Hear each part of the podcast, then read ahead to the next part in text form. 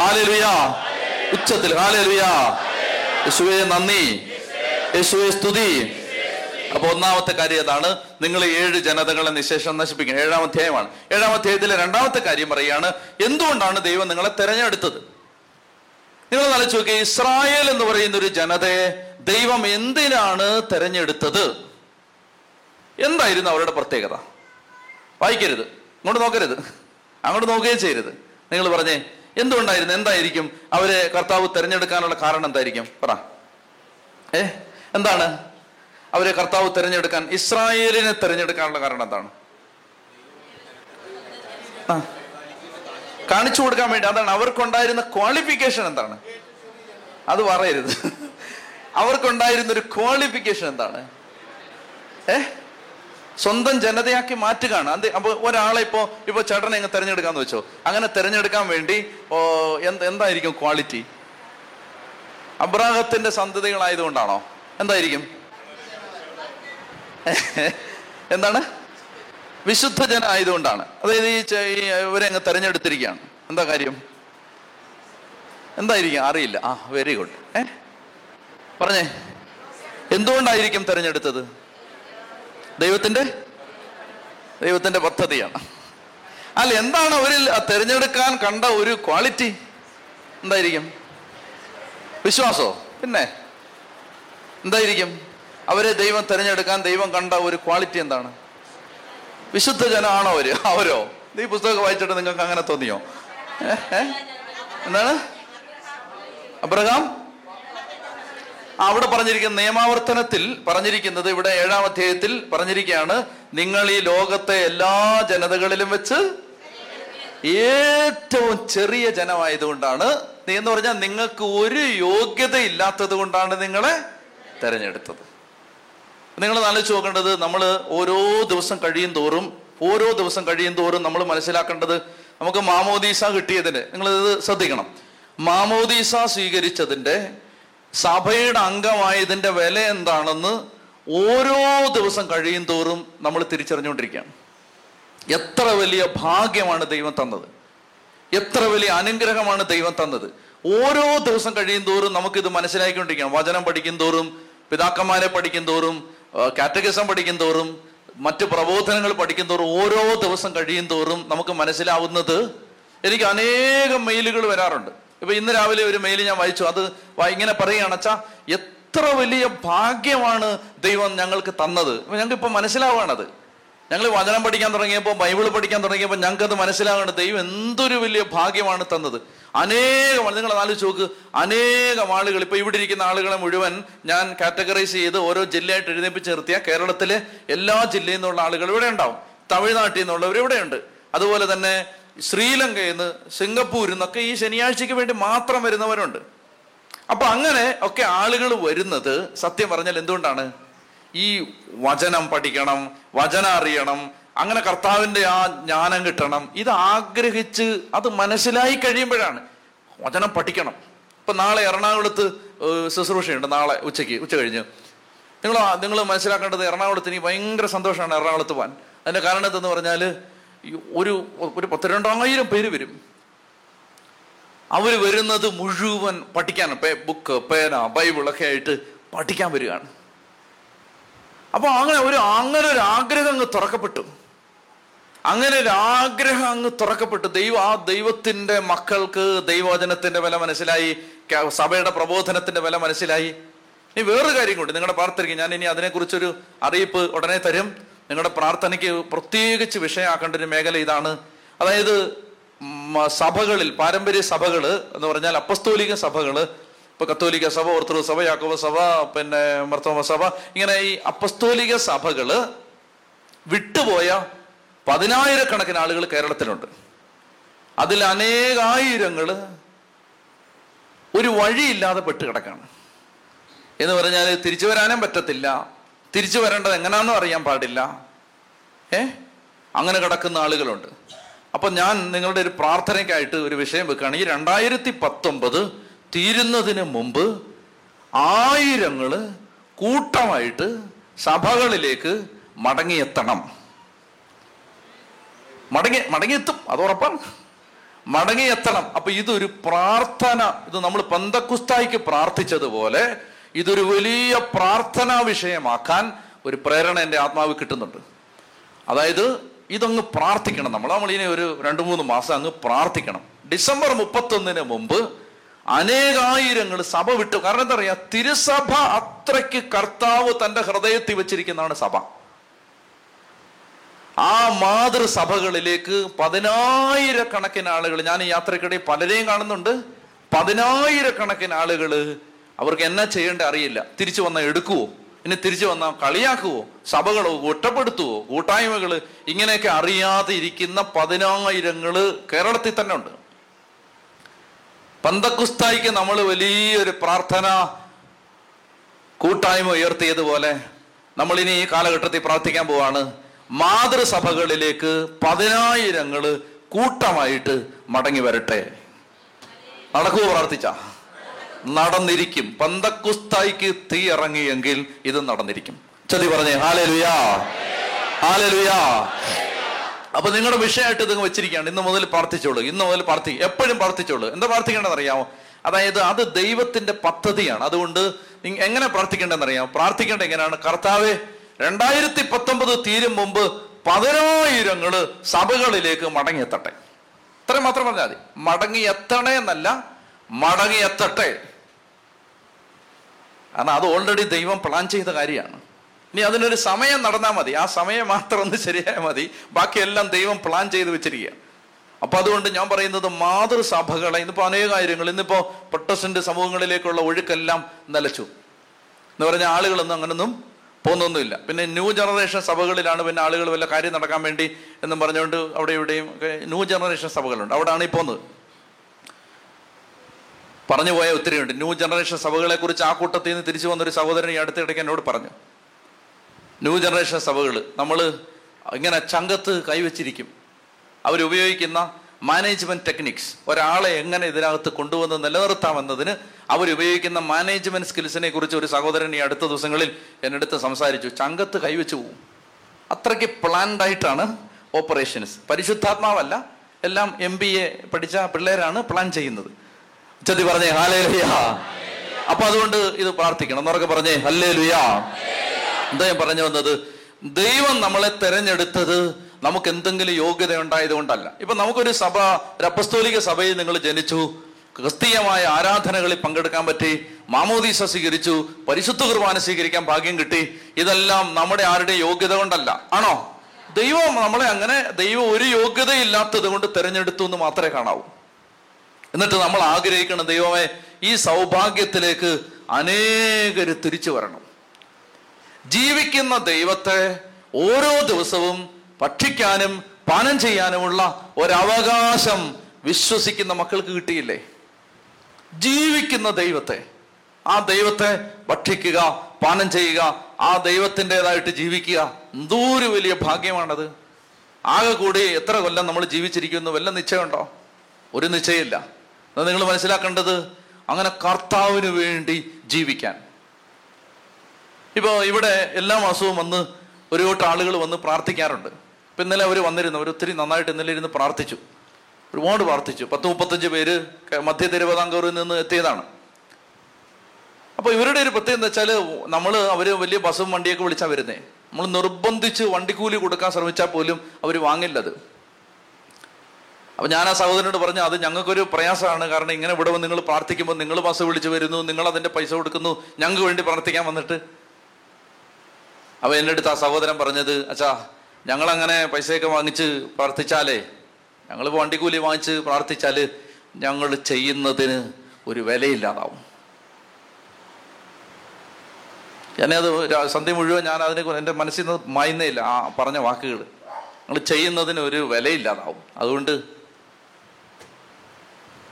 നിങ്ങളൊന്ന് ആലോചിച്ചത് പാവപ്പെട്ട മനുഷ്യരാണ് അപ്പൊ അവർ ഇന്നലെ വൈകുന്നേരം കൂടി വന്നിട്ട് അവരുടെ പ്രയാസമൊക്കെ അച്ഛാ പ്രാർത്ഥിക്കണം വീട്ടിലെ കാര്യമൊക്കെ പറഞ്ഞു. എല്ലാം സാധാരണക്കാരായ മനുഷ്യരാണ്.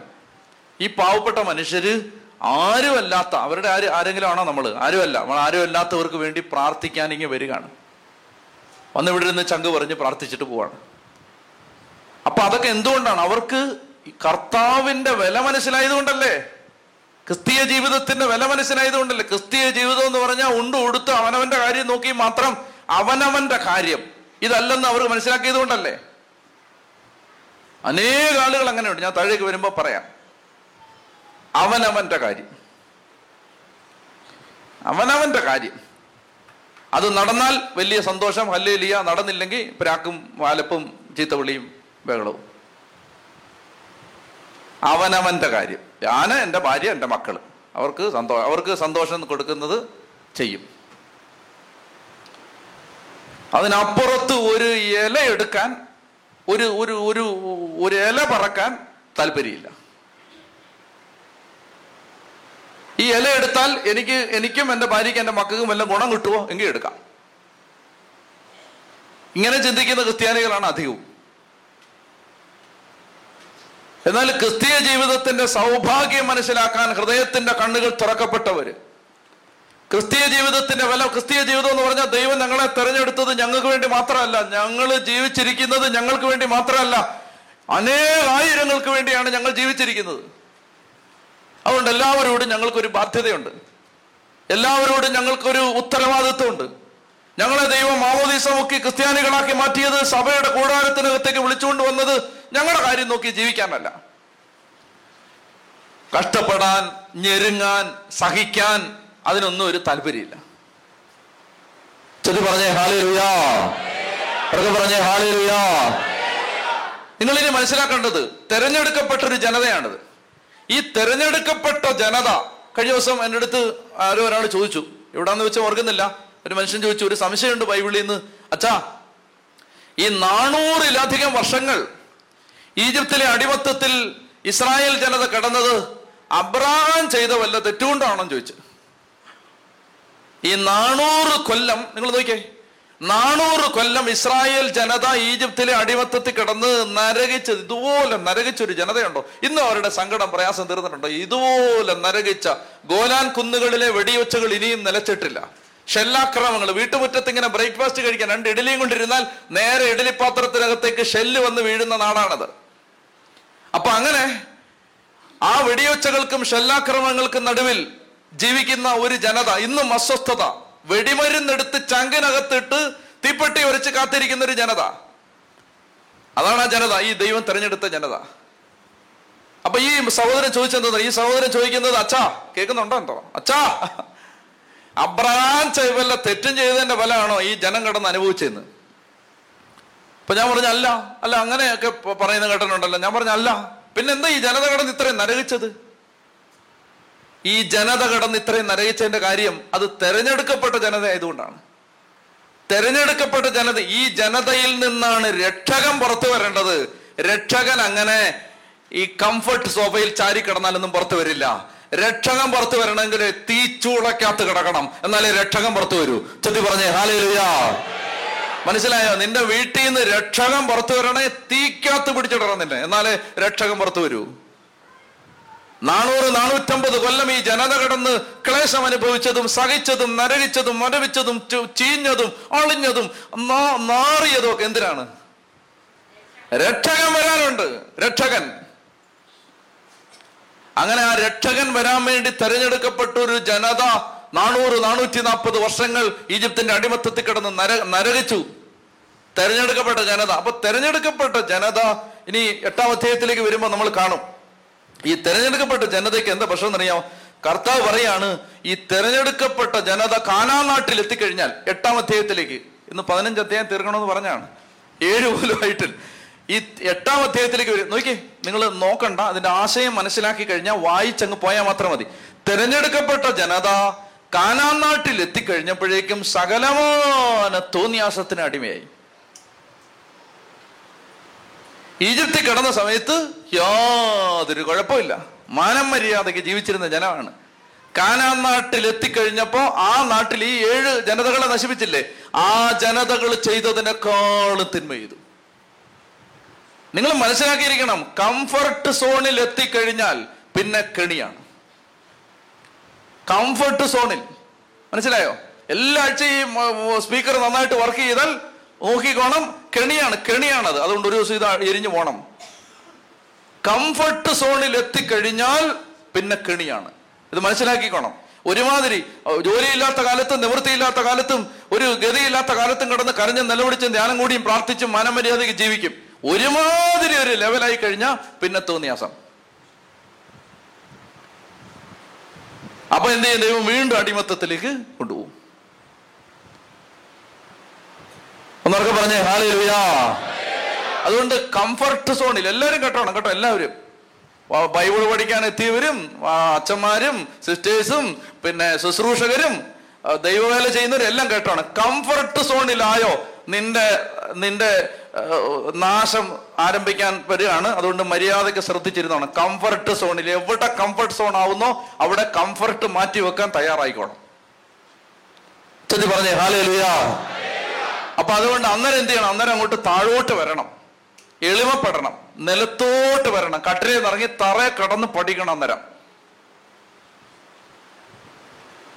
ചെത്തി പറഞ്ഞേ ഹാലേ ലുയാ ഹാലേ ലുയാ അപ്പൊ അതുകൊണ്ട് എട്ടാം അധ്യായത്തിൽ കർത്താവ് പറയാണ് എല്ലാം നിങ്ങൾ കുഴിക്കാത്ത കിണറും നിങ്ങൾ നട്ടുപിടിപ്പിക്കാത്ത പിന്നെ മുന്തിരിത്തോട്ടങ്ങളും നിങ്ങൾ വെക്കാത്ത വീടുകളും എല്ലാം കഴിഞ്ഞ് തിന്ന് കൊഴുത്തു കഴിയുമ്പോൾ എന്നെ മറക്കല്ലേടാന്ന്. എട്ടാം അധ്യായത്തിൽ പറയുന്നുണ്ട്. അപ്പൊ എന്താ ഇത് പറഞ്ഞെന്നറിയാം ഇത് ശ്രദ്ധിക്കേണ്ടത് ദൈവം നമ്മളെ തെരഞ്ഞെടുത്തിരിക്കുന്നത് നമുക്ക് വേണ്ടി അല്ല. നമുക്ക് വേണ്ടി മാത്രമല്ല. നിങ്ങളുടെ അടുത്ത് താമസിക്കുന്ന ഓരോ വീടിനെ കുറിച്ച് ഓരോ കുടുംബത്തെ കുറിച്ച് എന്റെ മക്കളെ നിങ്ങൾക്ക് ഉത്തരവാദിത്തമുണ്ട് എനിക്ക് ഉത്തരവാദിത്തമുണ്ട് നിങ്ങൾക്ക് ഉത്തരവാദിത്തമുണ്ട് അതുകൊണ്ട് നമ്മുടെ കാര്യം സ്വന്തം കാര്യം സിന്താബാദ് അങ്ങൊരു ക്രിസ്തീയ ആത്മീയത ഇല്ല മനസ്സിലായോ?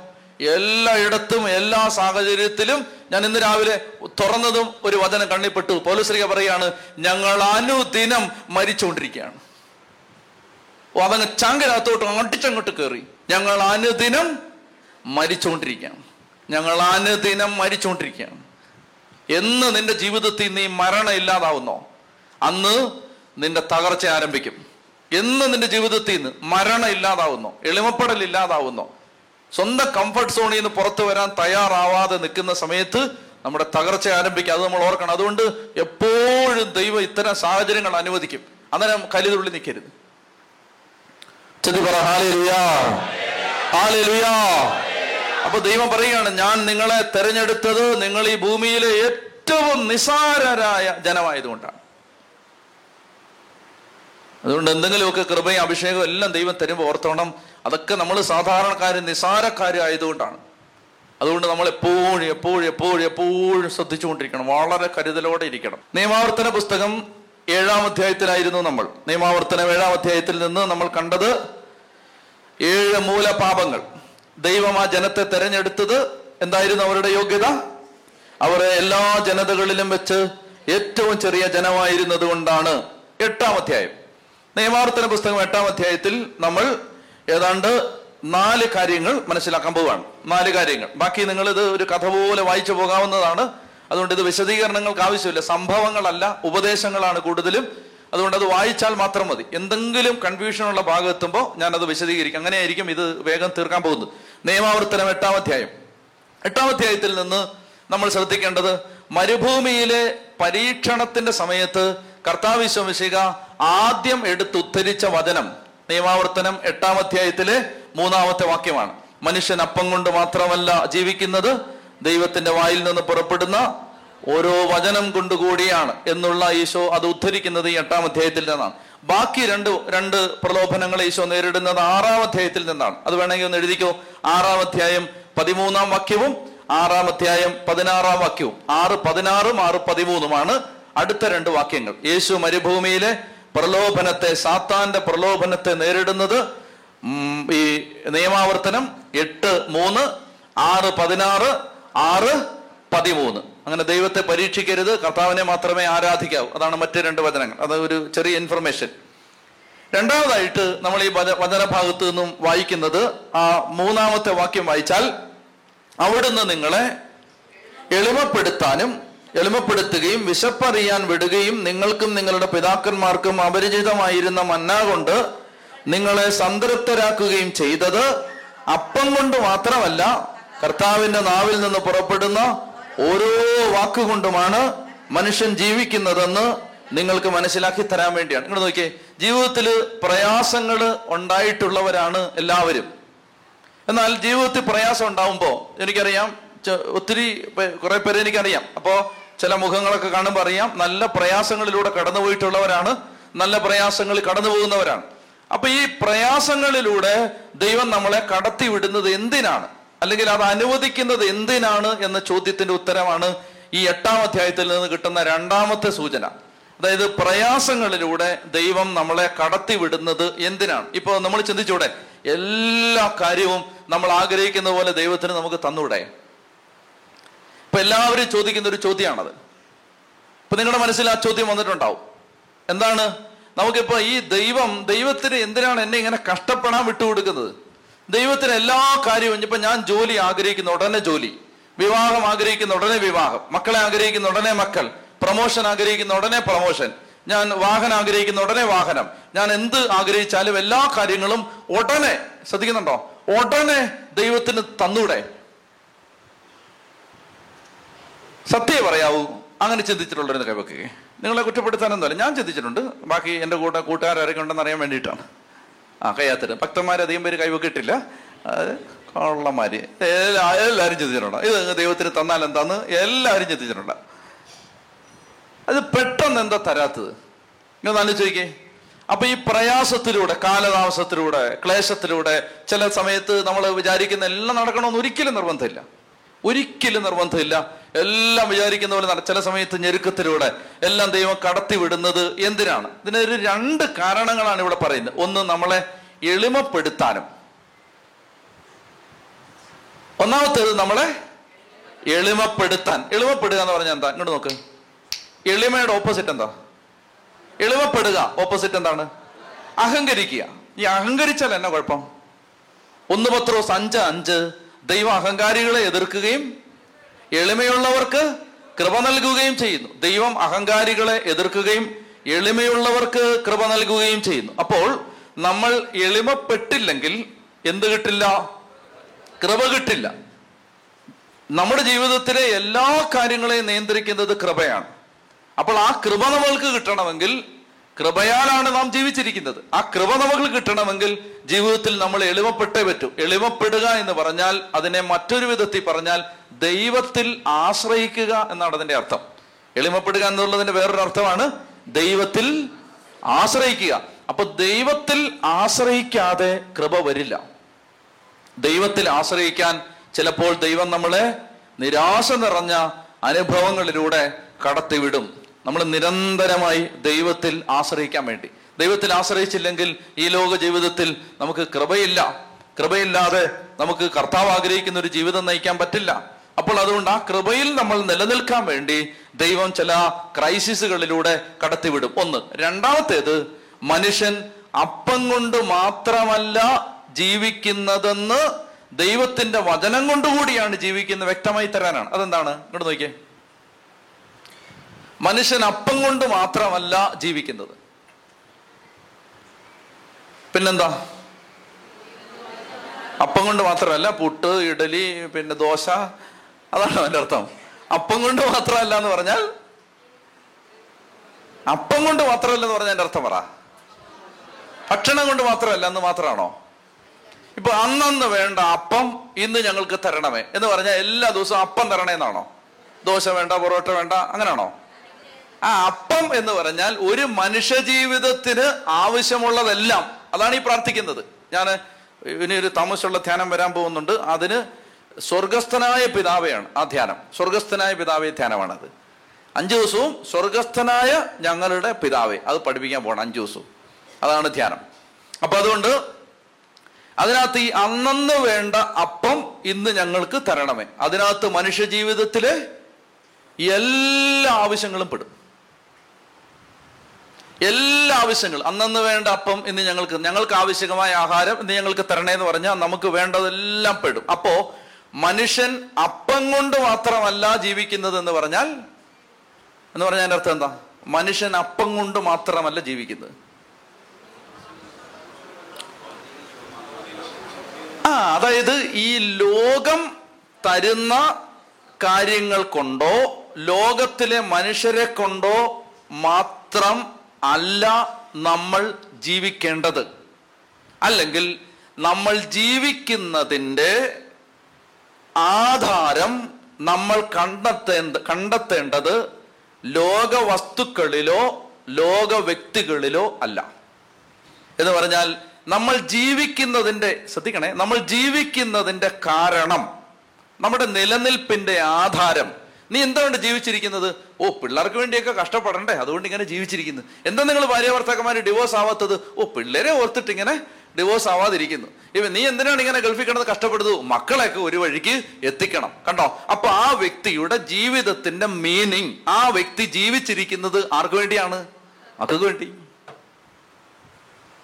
അപ്പൊ അങ്ങനെ മക്കൾക്ക് വേണ്ടി ആ വ്യക്തി ആജീവനാന്തം കിടന്ന് കഷ്ടപ്പെട്ട് മക്കളെ വളർത്തി വലുതാക്കി മക്കൾക്ക് നല്ല കല്യാണമൊക്കെ ആലോചിച്ച് അങ്ങനെ ഇരിക്കുന്ന സമയത്ത് ഒരു വ്യക്തി കേൾക്കുകയാണ് ഈ മക്കൾ ഈ മകൾ വേറൊരാട് കൂടെ പോയി ഈ മകന് ഈ ആളെ വിളിക്കാതായി വേറെ ഭാര്യയുടെ വാക്ക് കേട്ടിട്ട് അപ്പനെ അമ്മയെ മുഴുവൻ തള്ളിക്കളഞ്ഞു. അപ്പൊ ആ സമയത്ത് ഈ വ്യക്തി യാത്ര ചെയ്യുന്നത് എതിലേക്കൂടാണ് മരുഭൂമിയിലൂടാണ്. ദൈവം പറയുകയാണ് ഞാൻ നിന്നെ ഈ മരുഭൂമിയിലേക്ക് വിട്ടത് നീ ജീവിച്ചിരിക്കുന്നതിന്റെ കാരണം നിന്റെ മക്കളല്ല ഞാനാണെന്ന് നിനക്ക് മനസ്സിലാക്കി തരാൻ വേണ്ടിയിട്ടാണ്. പിടികിട്ടിയോ? എന്നൊന്ന് കൈയടിച്ചേ അയ്യോ. ഇത്രയും ഗതികേട് നിറഞ്ഞൊരു കയ്യടി ഈ അടുത്ത കാലത്തെങ്ങും ഞാൻ കണ്ടിട്ടില്ല.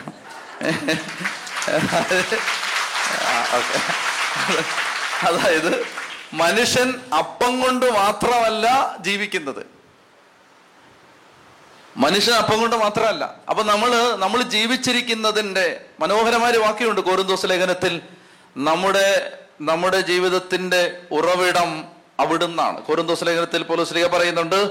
അതായത് ഇങ്ങനെ പറയുന്നത് യേശു ക്രിസ്തുവിലുള്ള നിങ്ങളുടെ ജീവിതത്തിന്റെ ഉറവിടം അവിടുന്നാണ്. എന്റെ നമ്മുടെ ജീവിതത്തിന്റെ ഉറവിടം ദൈവമാണ്. നമ്മുടെ ജീവിതത്തിന്റെ ആധാരം ദൈവമാണ്. നമ്മുടെ ജീവിതത്തിന്റെ സോഴ്സ് ദൈവമാണ്. നമ്മൾ ജീവിച്ചിരിക്കുന്നത് ഒരു മനുഷ്യനും വേണ്ടിയിട്ടല്ല കർത്താവിന് വേണ്ടിയിട്ട്.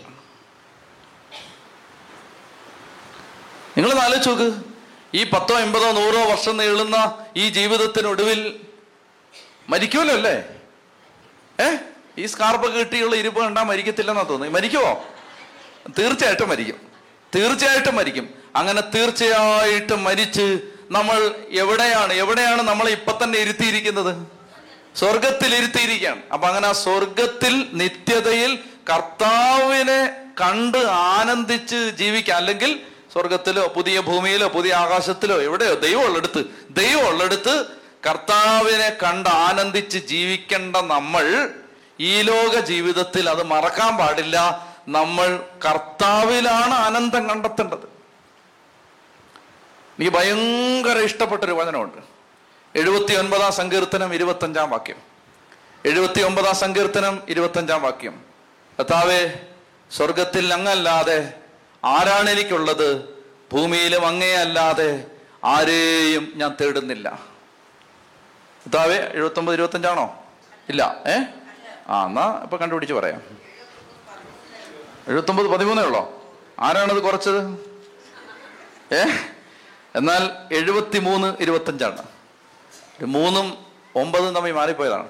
എഴുപത്തി മൂന്ന് ഇരുപത്തഞ്ച്. ആ എല്ലാവരും എടുത്തേ. അല്ലെ സ്ക്രീനിൽ നിന്നൊക്കെ വായിച്ചേ? എല്ലാവരും ഉച്ചത്തിൽ വായിക്കണം. സ്വർഗത്തിൽ അങ്ങല്ലാതെ ആരാണ് എനിക്കുള്ളത്? ഭൂമിയിലും അങ്ങയെ അല്ലാതെ ഞാൻ ആരെയും തേടുന്നില്ല. ഒന്നുകൂടെ വായിച്ചേ. സ്വർഗത്തിൽ അങ്ങല്ലാതെ ആരാണ് എനിക്കുള്ളത്? ഭൂമിയിലും അങ്ങയല്ലാതെ ഞാൻ ആരെയും തേടുന്നില്ല. ആ ഏതാ? ആ ഞാൻ ആരെയും ആഗ്രഹിക്കുന്നില്ല. ഓ ശരി. സംഭവിച്ചോ. എന്നാലും ചെയ്യേ ഇങ്ങോട്ട് നോക്കിയേ. നിങ്ങളിത് നിങ്ങളിങ്ങനെ പറയുകയാണ്. ഈ ടൈറ്റാനിക് കണ്ടിട്ടുണ്ടോ? ടൈറ്റാനിക് കണ്ടിട്ടുണ്ടോ? ഏ? കണ്ടില്ല. ആ കണ്ടതിന്റെ പോസ്റ്റർ കണ്ടിട്ടുണ്ടോ അതിന്റെ കണ്ടില്ലെങ്കിൽ. അതിന്റെ പോസ്റ്ററിലെല്ലാം ഒരുത്തൻ ദേ ഇങ്ങനെ നിൽക്കുന്ന കാണാം. അവന്റെ ഫ്രണ്ടിൽ ഒരു പെണ്ണുമുണ്ട്. കണ്ടിട്ടുണ്ടോ? ഇല്ലെങ്കിൽ ദേ ഞാൻ ഒരു ചെറുക്കൻ എന്റെ മുമ്പിൽ ഒരു പെണ്ണുമുണ്ട്. രണ്ടുപേരും ദേ ഇങ്ങനെ അങ്ങനെയാണ് അതിന്റെ പോസ്റ്റർ. അല്ലെങ്കിൽ അതിന്റെ അതിനകത്ത് അങ്ങനെ അങ്ങനെയുണ്ട്. ടൈറ്റാനിക് അവ ഇങ്ങനെ നിൽക്കുകയാണ്. ഇങ്ങനെ നിൽക്കുകയാണ്. അങ്ങനെ നിന്നേ. നിൽക്കണ്ട ഇരുന്നുകൊണ്ട് കൈ അണിച്ചാൽ മതി. അങ്ങനെ.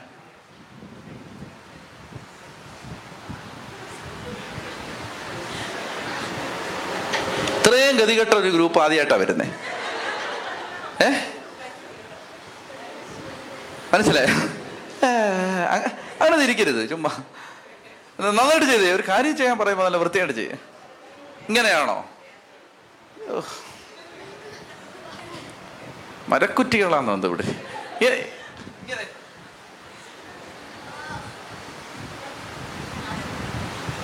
നന്നായിട്ട് നന്നായിട്ട്. നിങ്ങളെല്ലാം മറന്ന് ഇങ്ങനെ നിൽക്കുകയാണ് അങ്ങനെ. ഓക്കെ നിർത്തരുത്. ഉടനെ. ആ ചിലരാ കൂട്ടത്തി അത് ചെയ്യാനല്ല പറഞ്ഞത്.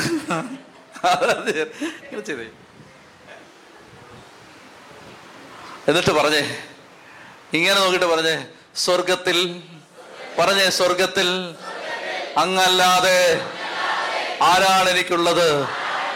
ഭൂമിയിലും അങ്ങയല്ലാതെ മറ്റാരെയും ഞാൻ ആഗ്രഹിക്കുന്നില്ല. കർത്താവേ സ്വർഗത്തിൽ അങ്ങല്ലാതെ ആരാണ് എനിക്കുള്ളത്? ഭൂമിയിലും അങ്ങയല്ലാതെ ഞാൻ ആരെയും ആഗ്രഹിക്കുന്നില്ല. അറിയാത്തിട്ടെ ഇത് നല്ല ഉച്ചത്തിൽ പറയണം. നിങ്ങൾ ഇങ്ങനെയൊന്നും പറഞ്ഞാൽ പോരാ. ഇതൊക്കെ നല്ല എന്താണ് നമ്മുടെ എന്താ ഇവിടെ ആ കോവിൽത്തോട്ടം. കോവിൽത്തോട്ടത്തിനുള്ള സഹോദരങ്ങളൊക്കെ ഇവിടെ ഇരിപ്പുണ്ട്. രണ്ടു മൂന്ന് ദിവസം എന്റെ ദൈവമേ നല്ല ധ്യാനമായിരുന്നു. എനിക്ക് പോരാൻ മനസ്സിലായിരുന്നു എന്താണെന്നറിയാമോ ഇതൊക്കെ ഇങ്ങനെ ഇത് ചത്തൊന്നിരിക്കുകയല്ല. അതൊക്കെ ഒരു കാര്യം പറഞ്ഞാൽ അവിടെ ഇങ്ങനെ ഓ എന്നാ ധ്യാനമായിരുന്നു അറിയാം ഭയങ്കര ധ്യാനം. കർത്താവ് ഇറങ്ങി വന്നു. അതെങ്ങനെ വന്നതെന്നറിയാമോ അത് ആ മനുഷ്യരെ കാണണം. നിങ്ങൾ അവിടേക്ക് ഒന്ന് പോകണം കോവിൽ തോട്ടത്തൊക്കെ ഏ? പോയിട്ടുണ്ടോ? അവിടുന്ന് എത്ര പേരുണ്ട്? നീക്ക് അവിടെ നിന്നല്ലേ ആ ആ ആ അവിടെയൊക്കെ ഉണ്ട്. ആ ഏ ഇവിടെ ഉണ്ടോ അപ്പൊ ഈ കോവിൽ തോട്ടത്ത് പാവങ്ങൾ അങ്ങനെ അങ്ങോട്ട് വന്നിട്ട് ഒരു കാര്യം പറയുമ്പോണ്ടല്ലോ. ആ കാര്യത്തെ സ്വീകരിക്കുന്ന ഒരു രീതി ഭയങ്കരമാണ് അവരോടൊക്കെയാണ് ഇത് പറയാൻ പറഞ്ഞതെങ്കിൽ അവരെല്ലാം പറഞ്ഞ് "കർത്താവേ!" അങ്ങനെ പറഞ്ഞേനെ. അതാവേ ആ, ആരെയും തേടും ഞാൻ സ്വർഗത്തിൽ അങ്ങല്ലാതെ ഞാൻ ആരെയും തേടുന്നില്ല. പിന്നെ പിള്ളേരും മക്കളെയൊക്കെ തേടുന്നുണ്ട്. വെച്ചോട്ടെ. ഒന്ന് എഴുന്നേറ്റേ ഒന്ന് എഴുന്നേറ്റേ ഒന്ന് ഉഷാറാവട്ടെ എല്ലാവരും. ഒന്ന് എഴുന്നേറ്റേ വേഗം എഴുന്നേറ്റേ. എന്നിട്ട് നല്ല ഉച്ചത്തി പറയണം. അല്ലാതെ അടുത്ത് ഇരിക്കുകയാണ്. എന്നിട്ട് ഇനി വൈകിട്ട് എന്ന് കെട്ടിയനോട് വഴക്കുണ്ടാക്കിയിട്ട് പേര് കേൾപ്പിക്കാൻ വേണ്ടി ഉത്സാഹത്തോട്ടിരിക്കണം. ഏ ഉത്സാഹത്തോട്ടിരിക്കണം. ഒന്ന് ചടിക്കേ.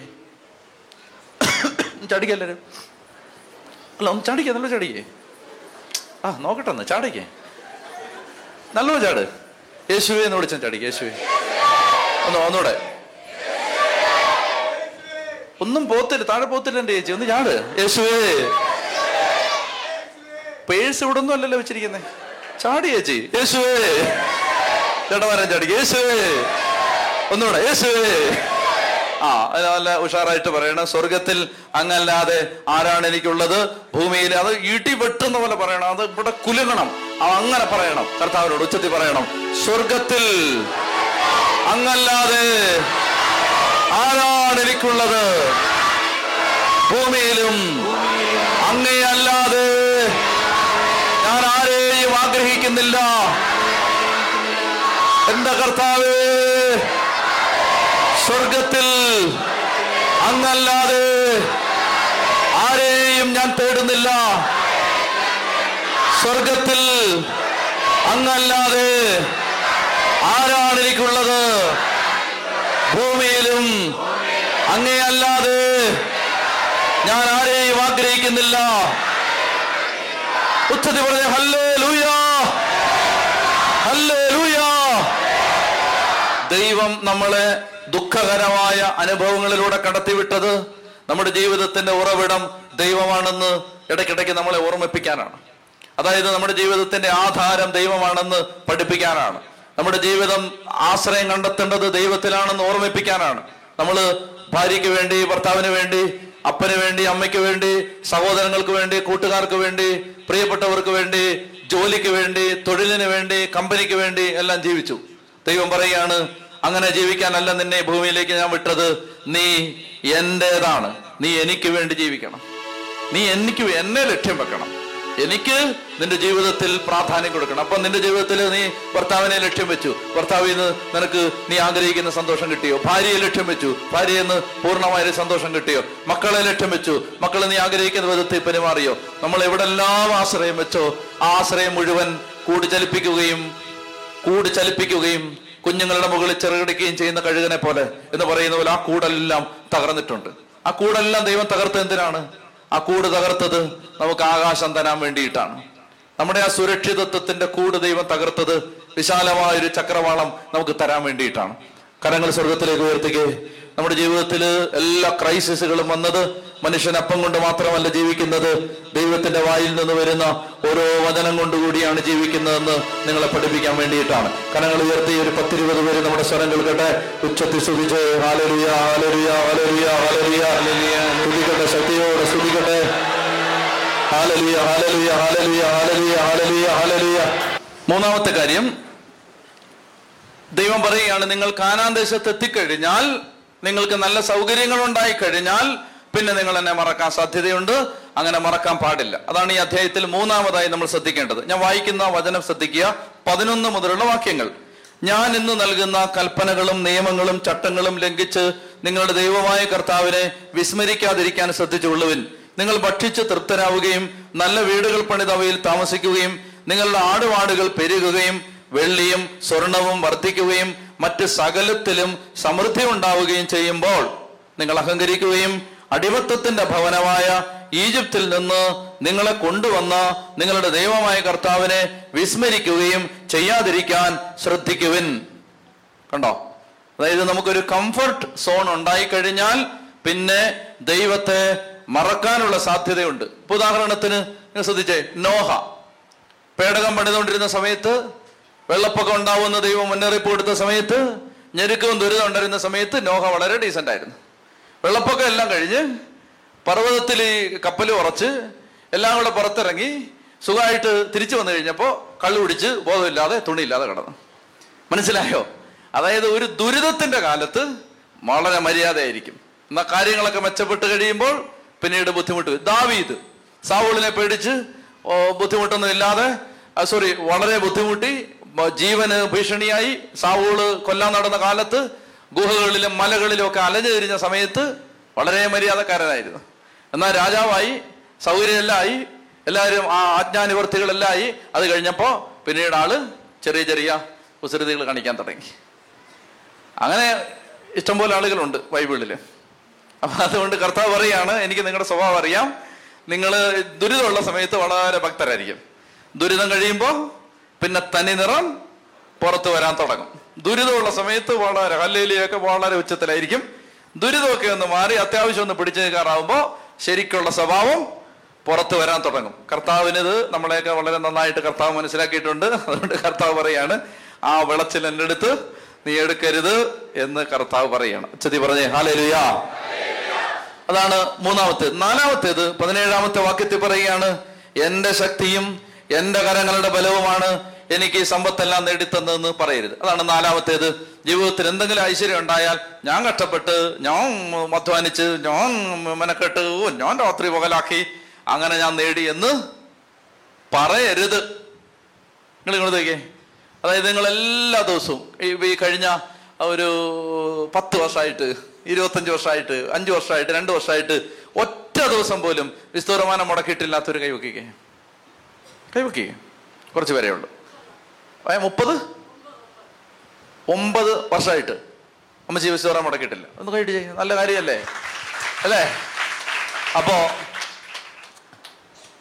അപ്പൊ അങ്ങനെ ഒരു കാര്യം ഉണ്ടെന്ന് വെച്ചു. എല്ലാ ദിവസവും മുടങ്ങാതെ കൊന്തയൊല്ലും വരുന്ന കൈവക്കി വെരി ഗുഡ് ഒന്ന് കൈ അടിച്ചേ കൊള്ളാം. ഇത്രയും പേരൊക്കെ ഉണ്ട്. വെരി ഗുഡ് എല്ലാ ദിവസവും മുടങ്ങാതെ ബൈബിൾ വായിക്കുന്ന വായിക്കുന്നവരെ കൈവക്കി അപ്പൊ നമ്മൾ എങ്ങനെ ഇത് പറയേണ്ടത്? എങ്ങനെയാണ് ഇത് പറയേണ്ടത്? നമ്മൾ ഇതിനോട് പറയുകയാണ്. എന്താണ്? ഞാൻ കഴിഞ്ഞ ഇരുപത്തഞ്ച് വർഷമായിട്ട് വിസ്തുർവാന മുടക്കിയിട്ടില്ല. ഞാൻ കഴിഞ്ഞ ഇരുപത്തഞ്ച് കൊല്ലമായിട്ട് ഒരൊറ്റ ദിവസം പോലും കൊന്ത മുടക്കിയിട്ടില്ല. ഞങ്ങളുടെ വീട്ടിൽ കഴിഞ്ഞ അമ്പത് കൊല്ലത്തിനിടയിൽ ഒരൊറ്റ ദിവസം പ്രാർത്ഥിക്കാത്ത ഒരൊറ്റ ദിവസം ഞങ്ങൾക്ക് ഓർമ്മയില്ല. ഏ? ആ നിങ്ങൾ പറയാറില്ല. ഓക്കെ. ഏതാ? ആ പറയാം പറയാം പറയാം. അതായത് ഞങ്ങളുടെ വീട്ടിൽ ഞങ്ങളാരും തന്നെ ഇങ്ങനെ പറയാ പറഞ്ഞതായി ഞങ്ങൾക്ക് ഓർമ്മയില്ല. ഇതൊക്കെ നമ്മുടെ സാധാരണ വർത്തമാനത്തിൽ വരുന്ന കാര്യങ്ങളാണ്. അപ്പൊ ദൈവം പറയുകയാണ് എന്റെ കരബലവും എന്റെ ശക്തിയുമാണ് ഇതെല്ലാം നേടിത്തന്നതെന്ന് നീ പറയരുത്.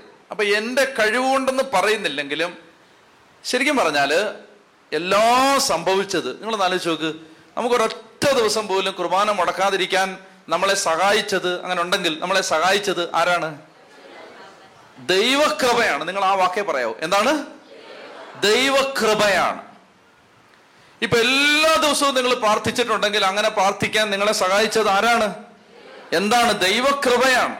അതുകൊണ്ട് നമ്മൾ ഒരു ക്രിസ്ത്യാനിയുടെ വായിന്ന് ഇത് പുറത്തു വരേണ്ടത് എങ്ങനെയാണെന്നറിയാമോ അതായത് കർത്താവിന്റെ കൃപ കൊണ്ട് കഴിഞ്ഞ ഇരുപത്തഞ്ച് കൊല്ലമായിട്ട് കുർബാന മുടക്കാൻ ഇടവന്നിട്ടില്ല. കർത്താവിന്റെ കൃപ കൊണ്ട് കഴിഞ്ഞ പത്ത് കൊല്ലമായിട്ട് കൊന്ത മുടക്കിയിട്ടില്ല. ഞാൻ പറയുന്നത് ഇത് നമ്മുടെ സംസാര ശൈലിയിൽ നമ്മൾ പറഞ്ഞ് പരിശീലിക്കണം. പറഞ്ഞ് എവിടെയെങ്കിലും നമ്മൾ അല്ലാതെ പറഞ്ഞെങ്കിൽ അത് ഉള്ളിലെങ്കിലും തിരുത്തണം. തിരുത്തിയിട്ട് അത് പറഞ്ഞ് പറഞ്ഞ് പറഞ്ഞ് പഠിക്കണം. ദൈവകൃപ കൊണ്ട് കർത്താവിന്റെ കാരണം കൊണ്ട് ദൈവ ഇങ്ങനെ പറഞ്ഞ് പഠിക്കണം. അത് കാരണം ഇതെല്ലാം തന്നെ ദൈവത്തിന്റെ കൃപയിലാണ് സംഭവിക്കുന്നത്. അല്ലെങ്കിൽ പറ്റില്ല ഇത്. ദൈവകൃപ ഇല്ലാതെ ഒരു കാര്യവും ചെയ്യാൻ പറ്റില്ല. നമ്മൾ എത്ര തീരുമാനം എടുത്താലും ചെയ്യാൻ പറ്റില്ല. പാതി വഴിയിൽ നമ്മൾ അത് ഉപേക്ഷിക്കും അത് അത് ഇല്ലാതാക്കും അവസാനിപ്പിക്കും നിർത്തും. ദൈവകൃപയുണ്ടോ? അങ്ങനെയുള്ള കാര്യങ്ങളെല്ലാം നമ്മൾ വർഷങ്ങളായിട്ട് നമുക്ക് എന്ത് കാര്യം മുടങ്ങാതെ ചെയ്യാൻ പറ്റുന്നുണ്ടോ? അതെല്ലാം കർത്താവിന്റെ കൃപയിൽ നടക്കുന്ന കാര്യങ്ങളാണ്. അപ്പോൾ അതുകൊണ്ട് അതാണ് ഈ എട്ടാം അധ്യായം പറഞ്ഞ നാലാമത്തെ ഉപദേശം. അടുത്തത് ഒമ്പതും പത്തും അധ്യായങ്ങൾ. ഒൻപതും പത്തും അധ്യായങ്ങളിൽ നമ്മൾ കാണുന്നത് കഴിഞ്ഞ തലമുറയുടെ വിശ്വാസം മോശ ഓർമ്മിപ്പിക്കുകയാണ്. എന്നിട്ട് അവരോട് പറയുകയാണ് കഴിഞ്ഞ തലമുറ നന്നായിട്ട് കഴിഞ്ഞ തലമുറ നന്നായിട്ട് വിശ്വസിച്ചില്ല അവർ വീണുപോയി അവരുടെ ജീവിതത്തിൽ ഈ ദുരിതങ്ങളെല്ലാം ഉണ്ടായി. അതുകൊണ്ട് നിങ്ങൾ അത് ശ്രദ്ധിച്ച് നിങ്ങൾ അനുസരിക്കണം നിങ്ങൾ ദൈവത്തെ വിശ്വസിക്കണം നിങ്ങൾ ദൈവത്തിന് വിധേയത്വം കാണിക്കണം ദൈവത്തോട്. അത് നിങ്ങൾ വായിച്ചാൽ മതി. അതിനകത്ത് നമ്മൾ മുമ്പ് പരാമർശിച്ച സംഭവങ്ങളെല്ലാമാണ്. നിയമാവർത്തനം ഒമ്പതും പത്തും കഴിഞ്ഞു. നിയമാവർത്തനം പതിനൊന്ന്. പതിനൊന്നാം അധ്യായത്തിൽ പതിനെട്ട് മുതലുള്ള വാക്യങ്ങൾ വളരെ പ്രധാനപ്പെട്ടതാണ്. നിയമാവർത്തനം പതിനൊന്നാം അധ്യായം പതിനെട്ട് മുതൽ. അത് വായിക്കാം. നിയമാവർത്തനം പതിനൊന്നാം അധ്യായം പതിനെട്ട് മുതൽ. സ്ക്രീനിൽ നോക്കി വായിച്ചേ. ആകയാൽ എന്റെ ഈ വചനം ഹൃദയത്തിലും മനസ്സിലും സൂക്ഷിക്കുവിൻ.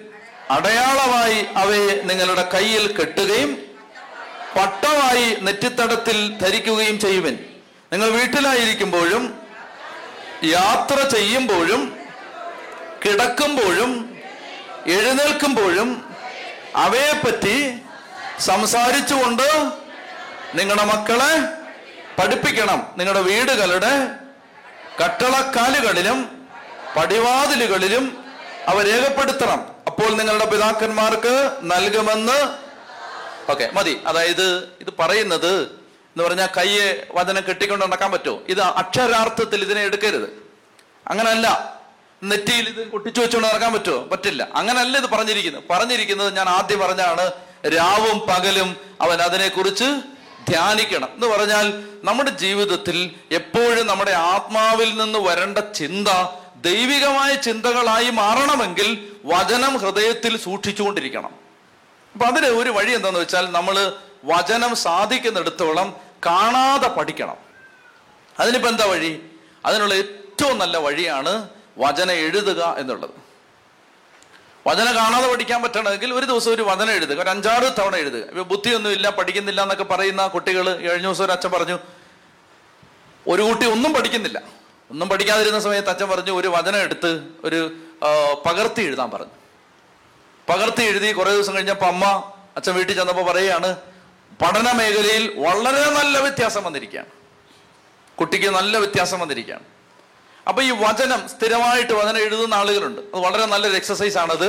വചനം എഴുതാൻ പറ്റുമെങ്കിൽ എഴുതുക. എഴുതി വെച്ചാൽ എഴുതി സൂക്ഷിച്ചാൽ അത് നമുക്ക് കൂടുതൽ പഠിക്കാനായിട്ട് പറ്റും. അപ്പൊ അത് ഹൃദയത്തിൽ പതിയുകയും ചെയ്യും. ഇപ്പൊ ഉദാഹരണത്തിന് ചില കുഞ്ഞു കുഞ്ഞു വാക്കുകൾ അല്ലെങ്കിൽ നമ്മൾ വിട്ടുകളയും. നമ്മൾ വായിക്കുന്ന സമയത്ത് ചിലത് വിട്ടുപോകും. എഴുതിയാൽ അതിനകത്തൊരു പ്രസിഷൻ ഉണ്ട് കൃത്യതയുണ്ട്. ഒന്നും വിട്ടുപോകില്ല. എല്ലാം കൃത്യമായിട്ട് കുത്തും കോമയും നോക്കി കറക്റ്റായിട്ട് എഴുതും.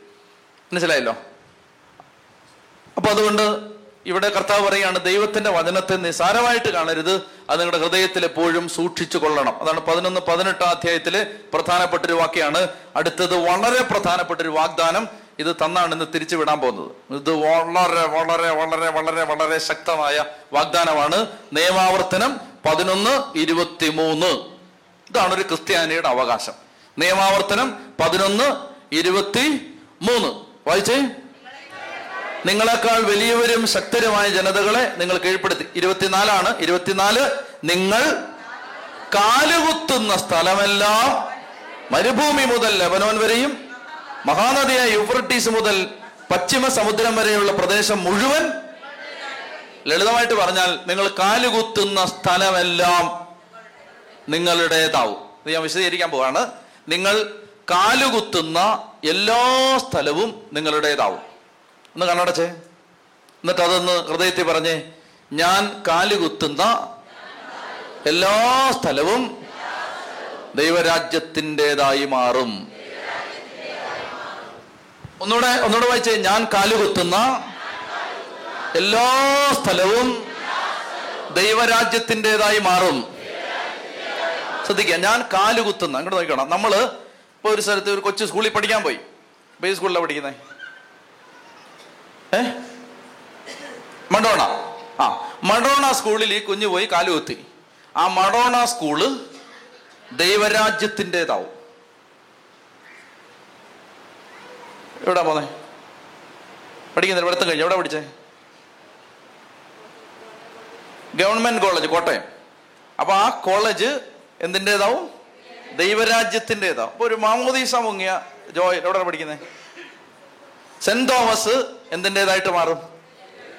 എവിടെ താമസിക്കുന്നത് തിരുമല ദൈവരാജ്യത്തിന്റെതാവണം. അതിനാണ് തിരുമല കൊണ്ട് താമസിപ്പിച്ചിരിക്കുന്നത്. മനസ്സിലായോ? എവിടെ വീട്? ചാലക്കുടി ദൈവരാജ്യത്തിന്റെതാവും. എന്ന് പറഞ്ഞാൽ അത് ദൈവരാജ്യത്തിന്റെ പ്രോപ്പർട്ടി ആയിട്ട് മാറും. അതിനാണ് പേരെന്താ? ഡാനിയലിനെ. എന്റെ പേരാണോ?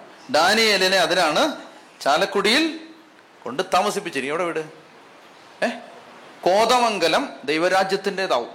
അതിനാണ് കോതമംഗലത്ത് കൊണ്ട് താമസിപ്പിച്ചിരിക്കുന്നത്. എന്ന് പറഞ്ഞാൽ എന്താണ്? ഇങ്ങോട്ട് നോക്കിയത്. ഇത് വളരെ വളരെ വളരെ വളരെ വളരെ പ്രധാനപ്പെട്ട കാര്യമാണ്. എന്തെന്നറിയാമോ ഇപ്പൊ നമ്മൾ നമ്മുടെ മാമോദീസ സ്വീകരിച്ചിട്ടുണ്ട്. ഉണ്ടല്ലോ?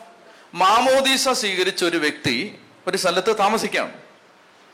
മാമോദീസ സ്വീകരിച്ച ഒരു വ്യക്തി ഒരു സ്ഥലത്ത് താമസിക്കുമ്പോൾ ആ വ്യക്തിയിൽ ആരുണ്ട്? പിതാവുണ്ട് പുത്രനുണ്ട് പരിശുദ്ധാത്മാവുണ്ട്. ആ വ്യക്തിയുടെ ആത്മാവും ദൈവാത്മാവും തമ്മിൽ ഒട്ടിച്ചേർന്നിരിക്കുകയാണ് ഒട്ടിച്ചേർന്ന്. ദൈവാത്മാവ് ആ വ്യക്തിയുടെ ആത്മാവിൽ വസിക്കുകയാണ്.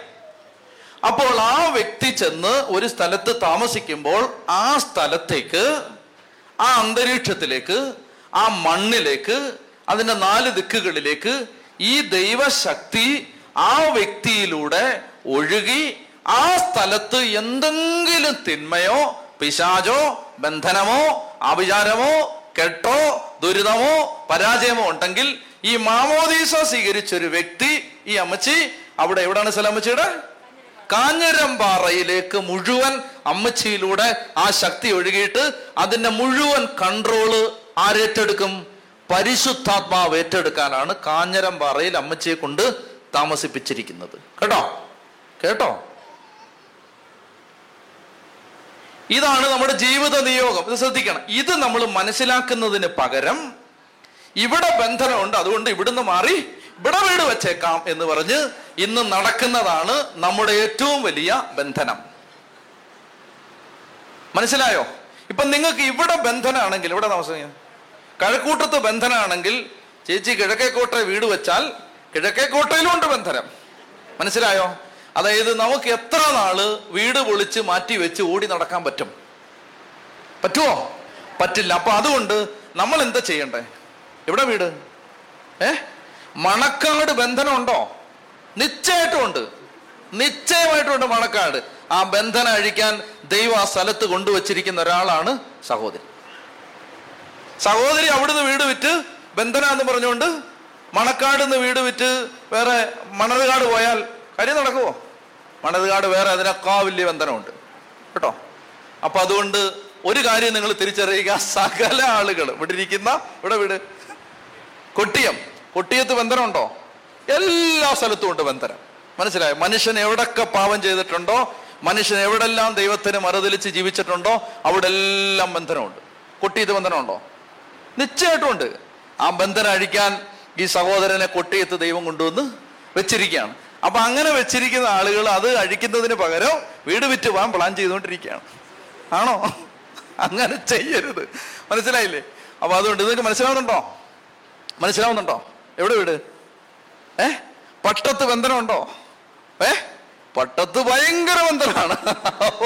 ആ ബന്ധനം മാറ്റാനാണ് മാമോദീസ സ്വീകരിച്ച വ്യക്തികളെ കർത്താവ് ഓരോ സ്ഥലത്തും കൊണ്ടുപോയി താമസിപ്പിച്ചിരിക്കുന്നത് മനസ്സിലായി? എവിടെ വീട്? ഏ? പൊങ്ങുമൂട്. പൊങ്കുമൂട് ഇവിടെ. ആ ഇവിടെ ബന്ധനമുണ്ടോ? ഭയങ്കര ബന്ധനം അയച്ചേ അവിടെ. അവിടെ ആ ബന്ധനം അഴിക്കാനാണ് ദൈവം നമ്മളെ കൊണ്ടുവന്ന് വെച്ചിരിക്കുന്നത്. നിങ്ങൾ ശ്രദ്ധിച്ചേ അതായത് നിങ്ങൾ ഈ കർത്താവിന്റെ രാജ്യം എങ്ങനെയാണ് പണിയപ്പെടുന്നത്? നിങ്ങൾ എങ്ങനെയാണോ വിചാരിച്ചിരിക്കുന്നത് ഈ ദൈവരാജ്യം എങ്ങനെ വളരുന്നേ? ഒരു സുപ്രഭാതത്തിൽ കർത്താവ് ഇങ്ങനെ ആകാശത്ത് നിന്ന് ഒരു ഫ്ലൈറ്റിലോട്ട് ഇങ്ങനെ ഇറങ്ങി വന്ന് എവിടെ അപ്പിടിയാണ് എല്ലാത്തിനെ. അവിടെ എപ്പിടി അവനെ പിടിച്ച കെട്ടോ ഇവനെ. അങ്ങനല്ല ദൈവരാജ്യം സ്ഥാപിക്കുന്നത്. ദൈവരാജ്യം സ്ഥാപിക്കുന്നത് സഭയാകുന്ന പുളിമാവിലൂടെയാണ്. തലതിരിഞ്ഞൊരു സ്പിരിച്വാലിറ്റി നമ്മുടെ തലയ്ക്കകത്ത് കയറിയിരിക്കുകയാണ്. അതായത് നമ്മൾ അവിടെ ആ വീട്ടിൽ ബന്ധനം ആ സ്ഥലത്ത് ബന്ധനം അതുകൊണ്ട് നമുക്ക് അവിടുന്ന് പോവാം. അവിടുന്ന് എങ്ങനെയും രക്ഷപ്പെടാം. ഈ വീട്ടിൽ താമസിച്ചാൽ ഇതിനപ്പുറം നടക്കുമെന്ന് ഏതെങ്കിലും ബ്രദർ ഏതെങ്കിലും കൗൺസിലിംഗ് പറയും. പിന്നെ വീട് വയ്ക്കാൻ നടക്കാണ് തലതിരിഞ്ഞൊരു സ്പിരിച്വാലിറ്റിയാണ് നിങ്ങൾക്ക് ഞാൻ പറയുന്നത് മനസ്സിലാവുന്നുണ്ടോ? ഇട ക്രിസ്ത്യാനിയ ദൈവം അവിടെ കൊണ്ടുവച്ചത് എന്തിനാണ്? ആ ബന്ധനത്തിൽ നിന്ന് ഓടാനാണോ? ആണോ? ആ ബന്ധനം അഴിക്കാനാണ് നിന്നെ അവിടെ കൊണ്ട് താമസിപ്പിച്ചിരിക്കുന്നത്. അപ്പൊ നിങ്ങൾ പറയും ഞങ്ങൾക്ക് ഡെലിവറൻസ് ഗിഫ്റ്റ് ഒന്നും ഇല്ലല്ലോ. ഞങ്ങൾ ഡൊമിനിക്കച്ചൻ ഇങ്ങനെ ബന്ധിക്കുന്ന പോലെ ബന്ധിക്കാനും ഞങ്ങൾക്ക് അറിഞ്ഞുകൂടല്ലോ നിങ്ങൾ ഒന്നും ചെയ്യണ്ട. നിങ്ങൾ അവിടെ താമസിച്ച് നിങ്ങൾ അവിടെ എല്ലാ ദിവസവും രാവിലെയും വൈകുന്നേരം കർത്താവിന്റെ നാമം വിളിച്ച് നിങ്ങൾ പാട്ട് പാടി വചനം വായിച്ച് സഭയുടെ പ്രാർത്ഥനയും ചൊല്ലി കൊന്തയും ചൊല്ലി നിങ്ങൾ അവിടെ ജീവിക്കുമ്പോൾ നിങ്ങൾ പോലും അറിയാതെ നിങ്ങളുടെ അന്തരീക്ഷത്തിലേക്ക് ദൈവരാജ്യം പടർന്ന് പന്തലിച്ച് വ്യാപിച്ചു കൊണ്ടിരിക്കുകയാണെന്ന് അറിയാതെ നിങ്ങൾ വീട് വിറ്റ് പോകാൻ നടക്കാണ് അവർക്ക് പറ ഹാലേലുയാ. നിങ്ങൾ കാലുകുത്തുന്ന സകല സ്ഥലവും കർത്താവിന്റെതായിട്ട് മാറണം. മനസ്സിലായി? ഇതിപ്പോ ഒരു പത്ത് മുപ്പത്തി ആറ് ഏക്കർ സ്ഥലമുണ്ട് ഇത്. ഇത്. ഗ്രിഗോറിയോസ് തിരുമേനി എന്ന് പറയുന്ന ഒരു തിരുമേനി വന്ന് ഇവിടെ കാലുകുത്തി ഇവിടെ കാലുകുത്തിയിട്ട് ഇതിലെങ്ങനെ നടന്നു. ഇതിലെല്ലാം നടന്നാണ് അദ്ദേഹം. ഗ്രിഗോറിയസ് തിരുമേനി ഇതിലെല്ലാം നടന്നു. ഈ വഴിയിലൂടെ എല്ലാം നടന്ന് അവിടെ എല്ലാം പോയി അവിടെ എല്ലാം പോയി അങ്ങ് അറ്റത്തൊരു വീടുണ്ട് അവിടെ എല്ലാം പോയി പോയിട്ട് തിരിച്ചു പോയി. ദേ ഇപ്പോ ഇത് മുഴുവൻ ദൈവരാജ്യത്തിന്റെതായി. കണ്ടോ? മനസ്സിലായോ? വിശ്വാസമുള്ള ഒരുത്തൻ നടന്നുപോയ സകല വഴികളും ദൈവരാജ്യത്തിന്റെതായിട്ട് മാറും. വിശ്വാസമുള്ള ഒരുത്തൻ നടന്നുപോയ എല്ലാ വഴികളും. മനസ്സിലായോ? നീ താമസിച്ച വീട് തിരുശേഷിപ്പായി മാറേണ്ട വീടാണ്. നീ താമസിച്ച വീട്. മനസ്സിലായോ? നീ താമസിച്ച വീട് തിരുശേഷിപ്പായിട്ട് തീർത്ഥാടന കേന്ദ്രമായിട്ട് മാറേണ്ട വീടാണ് നീ താമസിച്ച വീട്. നീയാണ് വീട് വിറ്റുവാൻ നടക്കുന്നത്. പറക്കെ പറ ഹാലേലുയാ ഹാലേലുയാ. മനസ്സിലായില്ലേ? അതായത് നമ്മൾ താമസിച്ച വീടുകൾ നമ്മൾ താമസിച്ച വീടുകൾ തീർത്ഥാടന കേന്ദ്രങ്ങളായിട്ട് മാറേണ്ട വീടുകളായിരുന്നു. കേട്ടോ? മനസ്സിലായില്ലേ? അവിടേക്ക് ആയിരങ്ങൾ വരേണ്ട സ്ഥലങ്ങളാണ്. മാമോദീസ സ്വീകരിച്ച് അവിടെ കർത്താവിനെ വിളിച്ചിറക്കി നീ. കർത്താവിനോട് പറഞ്ഞു കർത്താവ് അവിടെ ഒരു ബന്ധനമുണ്ട് അവിടെ ഒരു പ്രശ്നമുണ്ട്. അപ്പൊ നിന്റെ അകത്ത് കർത്താവ് ഇരിക്കില്ലേ? നീ നടക്ക് വിശ്വാസത്തോടെ. നീ എന്തിനാ പേടിക്കുന്നത് ഞാൻ പറയുന്നത് എന്തിനാ നീ പേടിക്കുന്നേ? സിസ്റ്റർ പേടിയുണ്ടോ? സിസ്റ്റർ നടന്നു പോകുന്ന മുഴുവൻ വഴിയും കർത്താവിന്റെതായിട്ട് പിടിച്ചെടുത്തിട്ടേ സിസ്റ്റർ കണ്ണടയ്ക്കാവൂ. കേട്ടോ? ഏ? സിസ്റ്റർ നടന്നു പോകുന്ന സകല വഴിയും സകല നടന്നു പോകുമ്പോൾ സിസ്റ്റർ ഇങ്ങനെ മനസ്സിൽ വിചാരിച്ചോണം കർത്താവ് ഈ വഴി മുഴുവൻ ഇത് മുഴുവൻ ഈ സ്ഥലത്തുള്ള മുഴുവൻ കുടുംബങ്ങളും എന്റെ കർത്താവിന്റെതാക്കി മാറ്റാനാണ് ഞാൻ ഇതിൽ നടക്കുന്നത്. മനസ്സിലാവുന്നുണ്ടോ? ആ അല്ലാതെ ബന്ധനം പറഞ്ഞുകൊണ്ടിരിക്കരുത്. മനസ്സിലാവുന്നുണ്ടോ? ഏ? ഉറക്കെ പറ ഹാലേലുയാ. ഇനി വീട് വിറ്റ് പോകണമെന്ന് ആഗ്രഹമുള്ളൊരു കൈവക്ക് സൗകര്യം. അതായത് ഞാൻ പറയും നിങ്ങളുടെ വീടുകൾ വെക്കുകയോ സ്ഥലം വെക്കുകയോ ചെയ്യരുതെന്നല്ല. മറിച്ച് മനുഷ്യരിങ്ങനെ ഓരോന്ന് തലയ്ക്കകത്ത് കയറിയിട്ട് വീട് വെക്കാൻ നടക്കുകയാണ്. സകല ബന്ധനവും അഴിക്കുന്നവൻ നിന്റെ അകത്തിരിക്കെ. നീ എങ്ങോട്ടാ ഓടുന്നേ? ഇനി ഒരു കാര്യം ഞാൻ പറയാം. നിങ്ങൾ കൂടോത്തരത്തെ ഭയന്നോ ആവിചാരത്തെ ഭയന്നോ അവിടെ ഏതെങ്കിലും തരത്തിൽ ബന്ധനം ഉണ്ടെന്നോ പേടിച്ച് ലോകത്തേത് സ്ഥലം പോയി വാങ്ങിച്ചാലും അവിടെല്ലാം ഈ ബന്ധനമുണ്ട്. ഒരിടത്ത് നമ്മൾ അറിഞ്ഞു മറ്റിടത്ത് നമ്മൾ അറിഞ്ഞില്ലെന്നേ ഉള്ളൂ. ചെത്തി പറഞ്ഞേ ഹാലേലുയാ ഹാലേലുയാ. അപ്പൊ അതുകൊണ്ട് നീ താമസിക്കുന്ന വീട് നീ താമസിക്കുന്ന സ്ഥലം നീ പോകുന്ന സ്കൂൾ നീ പഠിക്കാൻ ചെല്ലുന്ന സ്ഥലം നീ ജോലി ചെയ്യുന്ന സ്ഥലം സുഹൃത്തെ നീ ജോലി ചെയ്യുന്ന ഹോസ്പിറ്റൽ കർത്താവിന്റെ രാജ്യമായിട്ട് മാറാനാണ് നിന്നെ അവിടെ കൊണ്ട് കർത്താവ് വെച്ചിരിക്കുന്നത്. അതിനെന്താ ചെയ്യേണ്ടത് അതിന് രാവിലെ മുതൽ നാളെ രാവിലെ മുതൽ മെഗാഫോൺ വാങ്ങിച്ച് എല്ലാവരും ഹല്ലേലൂയ യേശുവിൽ വിശ്വസിക്കുക അങ്ങനെയൊന്നും പറയണ്ട. നീ വിശ്വാസ വിശ്വസിക്ക്. ഇതൊക്കെ നീ വിശ്വസിക്ക്. നീ കുർബാന സ്വീകരിച്ചിട്ട് നീ വിശ്വസിക്ക്. എന്റെ ഉള്ളിൽ രാജാധിരാജനായ കർത്താവാണ് ഇതാ കടന്നു വന്നിരിക്കുന്നു പറഞ്ഞിട്ട് സുജിത്തെ നീ കുർബാന സ്വീകരിച്ചിട്ട് എന്റെ ഉള്ളിൽ രാജാധിരാജനാണ് വന്നിരിക്കുന്നതെന്ന് വിശ്വസിച്ചിട്ട് നിന്റെ ഹോസ്പിറ്റലിന്റെ ഇടനാഴിയിലൂടെ നടക്കുമ്പോ കർത്താവ് അതിലെ നടക്കുവിടാ. അവർക്ക് പറഞ്ഞേ ഹാലേലുയാ. ഹാലേലുയാ. അതിനാണ് ദൈവം നമ്മൾ. അല്ലാതെ നമ്മളിങ്ങനെ മറ്റുള്ളവരെക്കാൾ സ്പീഡിലാണ് ഇന്ന് ക്രിസ്ത്യാനി ഓടിക്കൊണ്ടിരിക്കുന്നത്. ബാക്കിയുള്ളവർക്ക് പിന്നെ മാനം മര്യാദയുണ്ട്. അവൻ എന്തെങ്കിലുമൊക്കെ പൂവോ ഒക്കെ ഇട്ട് എന്തെങ്കിലുമൊക്കെ തളിച്ചിട്ട് അവിടെ താമസിക്കും. നമ്മൾ പറക്കി ഓടുകയാണ് വിറ്റ് പറക്കി. ചുതി പറഞ്ഞേ ഹാലേലുയാ. നീ കാലുകുത്തുന്ന സ്ഥലം നിനക്കൊരു ബാധ്യതയുണ്ട്. നീ താമസിക്കുന്ന വീട് നിന്നെ ദൈവം ഏൽപ്പിച്ചിരിക്കുന്ന പറമ്പ് അത് കർത്താവിന്റെതായിട്ട് ഞാൻ മാറ്റിയിരിക്കും. എന്റെ കർത്താവിന്റെതായിട്ട് എന്ന് പറഞ്ഞാൽ അവിടെ എവിടെ തിരിഞ്ഞാൽ എന്റെ ദൈവം മഹത്വപ്പെടുത്തുന്ന രീതിയിൽ അതിനെ ഞാൻ എന്റെ പ്രാർത്ഥന കൊണ്ടും എന്റെ വിശ്വാസം കൊണ്ടും ഞാൻ അതിനെ വിശുദ്ധമാക്കുമെന്ന് ദൈവം നിന്നെ ഏൽപ്പിച്ചു തന്നിരിക്കുകയാണ് ഈ മണ്ണ്. ആ അത് പഠിപ്പിക്കുന്ന പുസ്തകമാണ് നിയമാവർത്തനം. മനസ്സിലായോ? ഈ ദേശം നിങ്ങൾ കൈവശപ്പെടുത്തണം. എന്നിട്ട് നിങ്ങൾ അവിടെ കർത്താവിനെ ആരാധിക്കണം. എന്നിട്ട് നിങ്ങൾ അവിടെ വിശ്വസിച്ച് ജീവിക്കണം. അവിടെ വിശ്വസിച്ച് ജീവിക്കുമ്പോൾ നിന്റെ വീട് ദേവാലയമായിട്ട് മാറുന്നത് മനുഷ്യർ കാണും. അതിനാണ് ദൈവം നിന്നെ കൊണ്ടുവന്ന് ഓരോ ദേശത്ത് ഇപ്പൊ എവിടെല്ലാം നിന്ന് ആളുകൾ ഇതിനകത്ത് ഇരിപ്പുണ്ട്. ജീവിക്കുന്ന ദൈവത്തെ സ്വീകരിച്ച കർത്താവായ പിതാവും പുത്രനും പരിശുദ്ധാത്മാവും വസിക്കുന്ന ആ ആലയങ്ങളായിട്ട് മാറിയ മനുഷ്യര് ഭയപ്പെട്ട് ജീവിക്കുകയാണ്. അതുകൊണ്ട് ഇന്ന് നമ്മൾ പ്രാർത്ഥിക്കുമ്പോൾ കർത്താവെ ഞങ്ങൾ ജീവിക്കുന്ന ദൈവത്തിന്റെ ആലയങ്ങളാണ്. നിങ്ങളെ ദൈവം ഇന്ന് അനുഗ്രഹിച്ച് വിടുകയാണ്. നിങ്ങൾ താമസിക്കുന്ന സ്ഥലം കർത്താവിന്റെതായിട്ട് പിടിച്ച് കൊടുക്കണം.